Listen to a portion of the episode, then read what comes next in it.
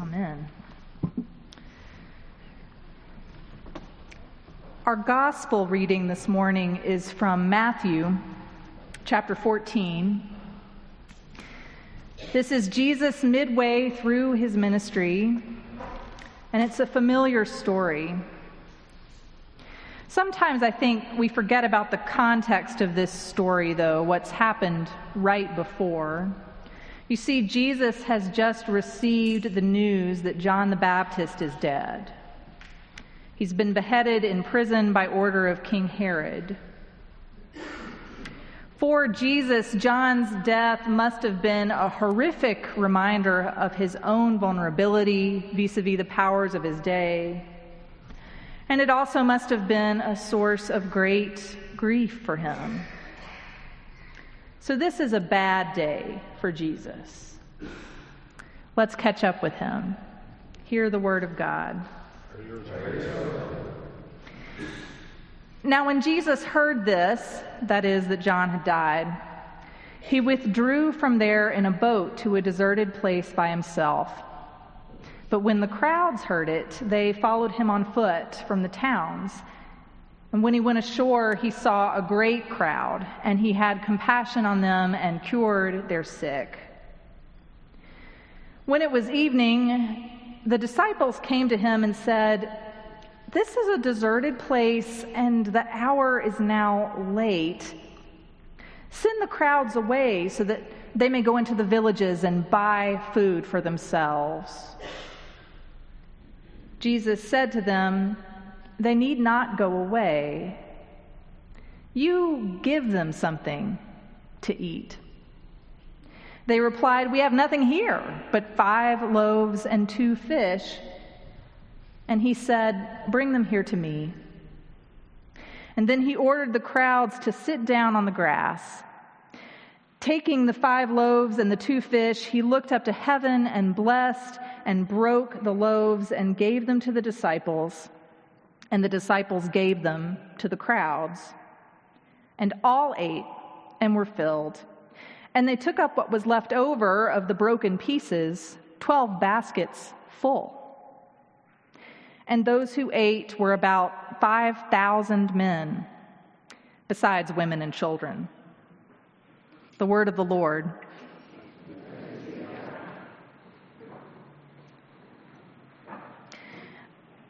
So recently, my husband and I took our son on a vacation to Mexico City.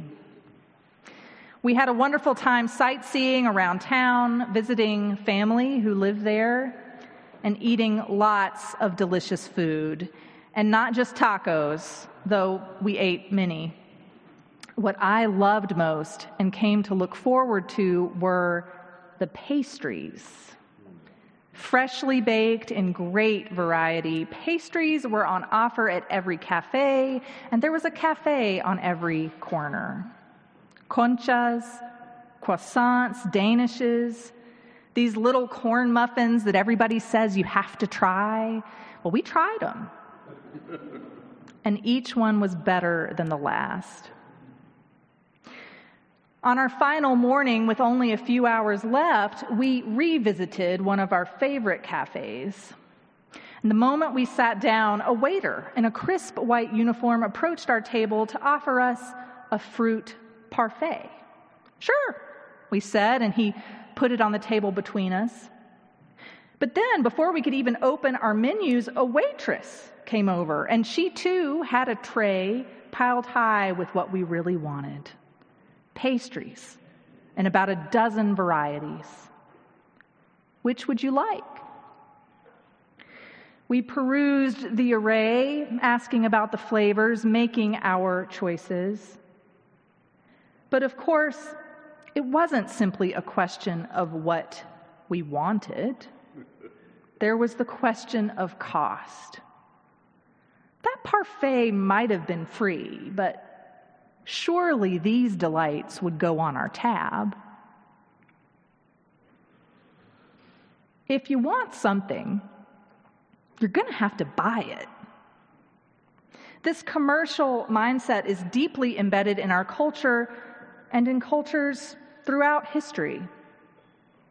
You can hear it in the scripture we just read. Jesus is healing people, his broken heart pouring out love. When his disciples approach, anxious that they don't have dinner plans, they're in the middle of nowhere, it's getting dark, and they can't feed all these people. But they have a solution. Let the crowd disperse, go into the villages, and buy food. They have money, presumably, and if they don't, what can you do? It's on them. Everyone knows it's this for that. Everyone knows it's give to get. It's fair. It's orderly. It's a good plan. But Jesus says, no. No. Nobody's buying anything. Why don't you give them something? Giving. Giving is complicated. We're a little scared of giving.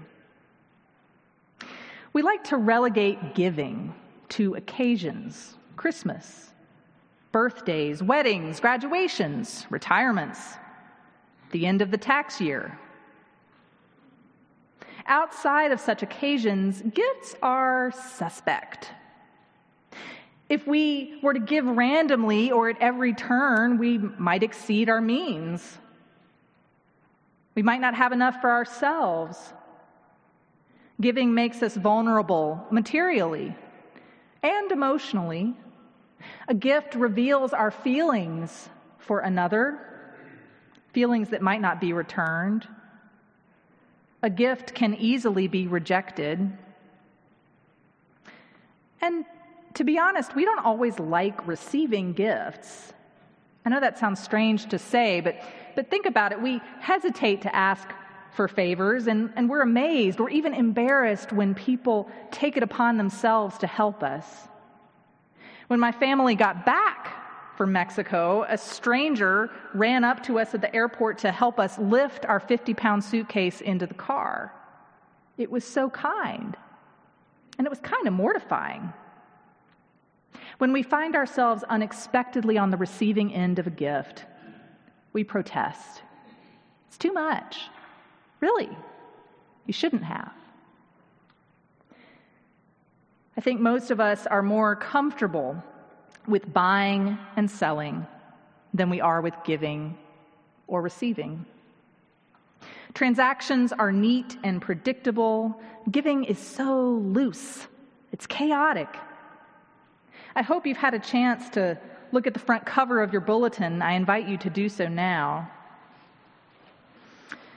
This is a painting by the 19th century German artist Ferdinand Georg Waldmuller, and it's simply titled Soup Kitchen.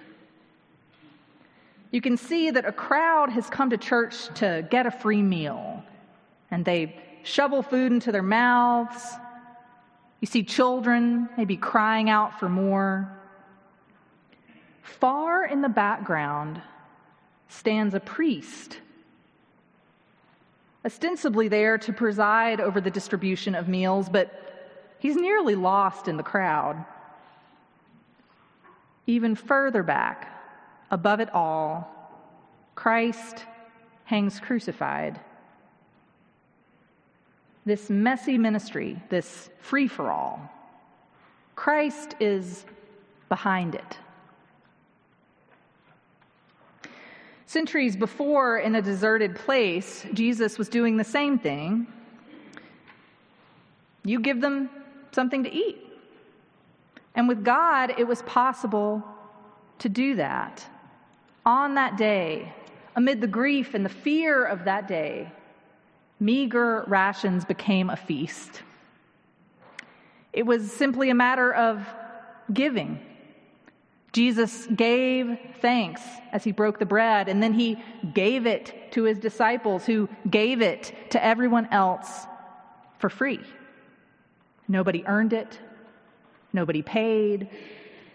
God gave it. It was grace, ordinary, pure, and simple. Grace is what God does. God is all about the free giveaway. We know it. Even if we can't always believe it or live as if it's true by giving and receiving grace ourselves. We practice grace in little ways. The poet Danusha Laméris expresses this well in her poem Small Kindnesses. This is what she writes. I've been thinking about the way when you walk down a crowded aisle, people pull in their legs to let you by. Or how strangers still say bless you when someone sneezes, a leftover from the bubonic plague. Don't die, we are saying. And sometimes when you spill lemons from your grocery bag, someone else will help you pick them up. Mostly, we don't want to harm each other.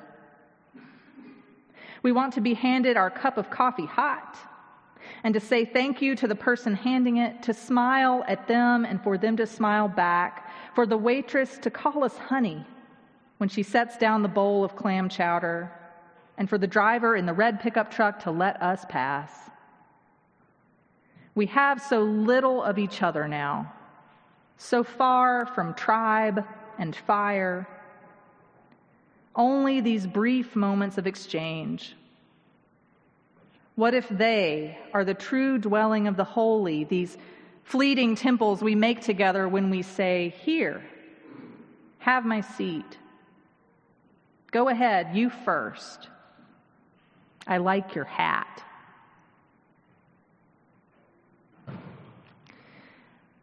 That's nice, isn't it? Small kindnesses. They make the world a better place, and we are surely called to give grace in this way. But we can't stop at small kindnesses because Jesus didn't stop at small miracles. It would have been miracle enough if Jesus had fed 50 people with five loaves and two fish. That still would have made it into the book, y'all. But Jesus fed a multitude, 5,000 plus. More, once you count the women and children, and of course you should, Matthew. but in all seriousness, Christ calls us to something big. Christ calls us to risk the messiness of giving more and not to stop until the goodness of life is free for all, available as air. With God, it's still possible. I mean, I think it is. I know there's cause to doubt. The world's problems seem insurmountable sometimes. It's been hard for me to read the news this summer. Record temperatures, boiling oceans, raging floods, burning forests. It would seem that the world is becoming less livable. And that's just on the climate front. Around the world, nearly 1 billion people will go hungry today. Even in our own country, there's a sharp gap between rich and poor, and it continues to grow. We have a problem. And we know it. According to the Pew Research Center, most Americans see and agree that economic inequality is too great, and still fewer than half say it's a top priority for our society to address. It's like we want a world we want a world where all people can thrive, but helplessness, fear, and despair overpower us until we're only focused on ourselves. It's as if the disciples had made a dozen fish sandwiches, passed them around, and called it a day.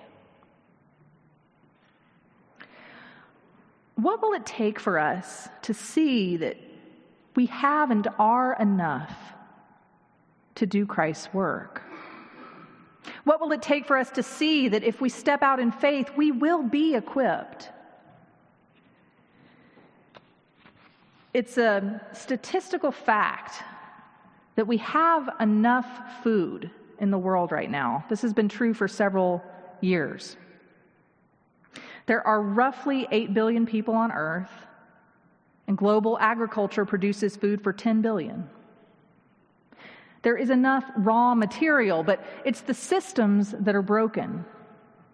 According to the UN Committee on World Food Security, the problem is our food systems the way we produce, harvest, transport, process, market, and consume food.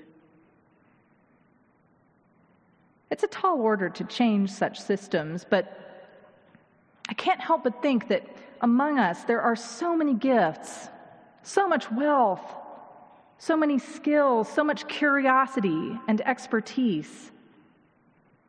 Here are the loaves, and here are the fish, more than a few. And here where we are gathered is Jesus, ever present, still powerful there is hope as long as we don't give it up. The world God made is full of potential. It still is after so much damage amid continuing strife.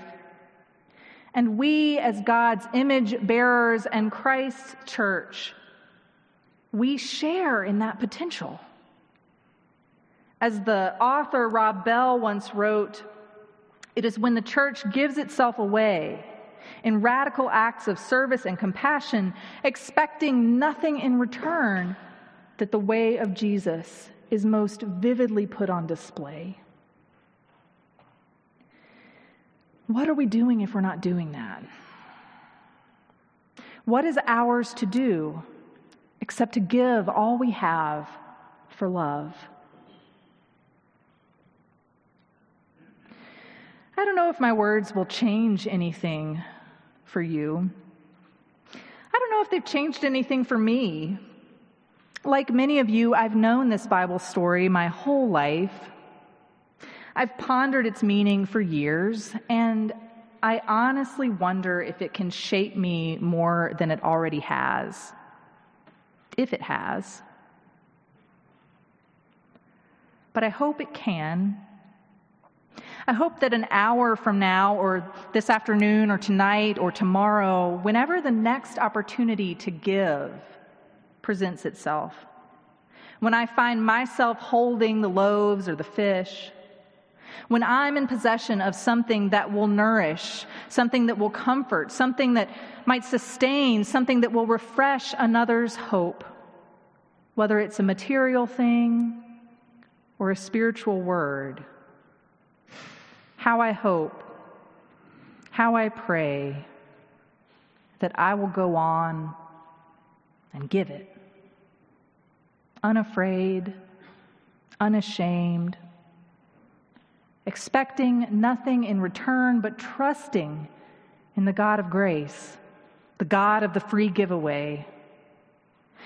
And then I hope that I will go beyond small kindnesses and that I will aim for new and bigger ones, speak for them, vote for them, work for them, live for them, until abundant life is free for all. May it be so in my life, in yours, in the church God calls, and in the world God loves. Amen.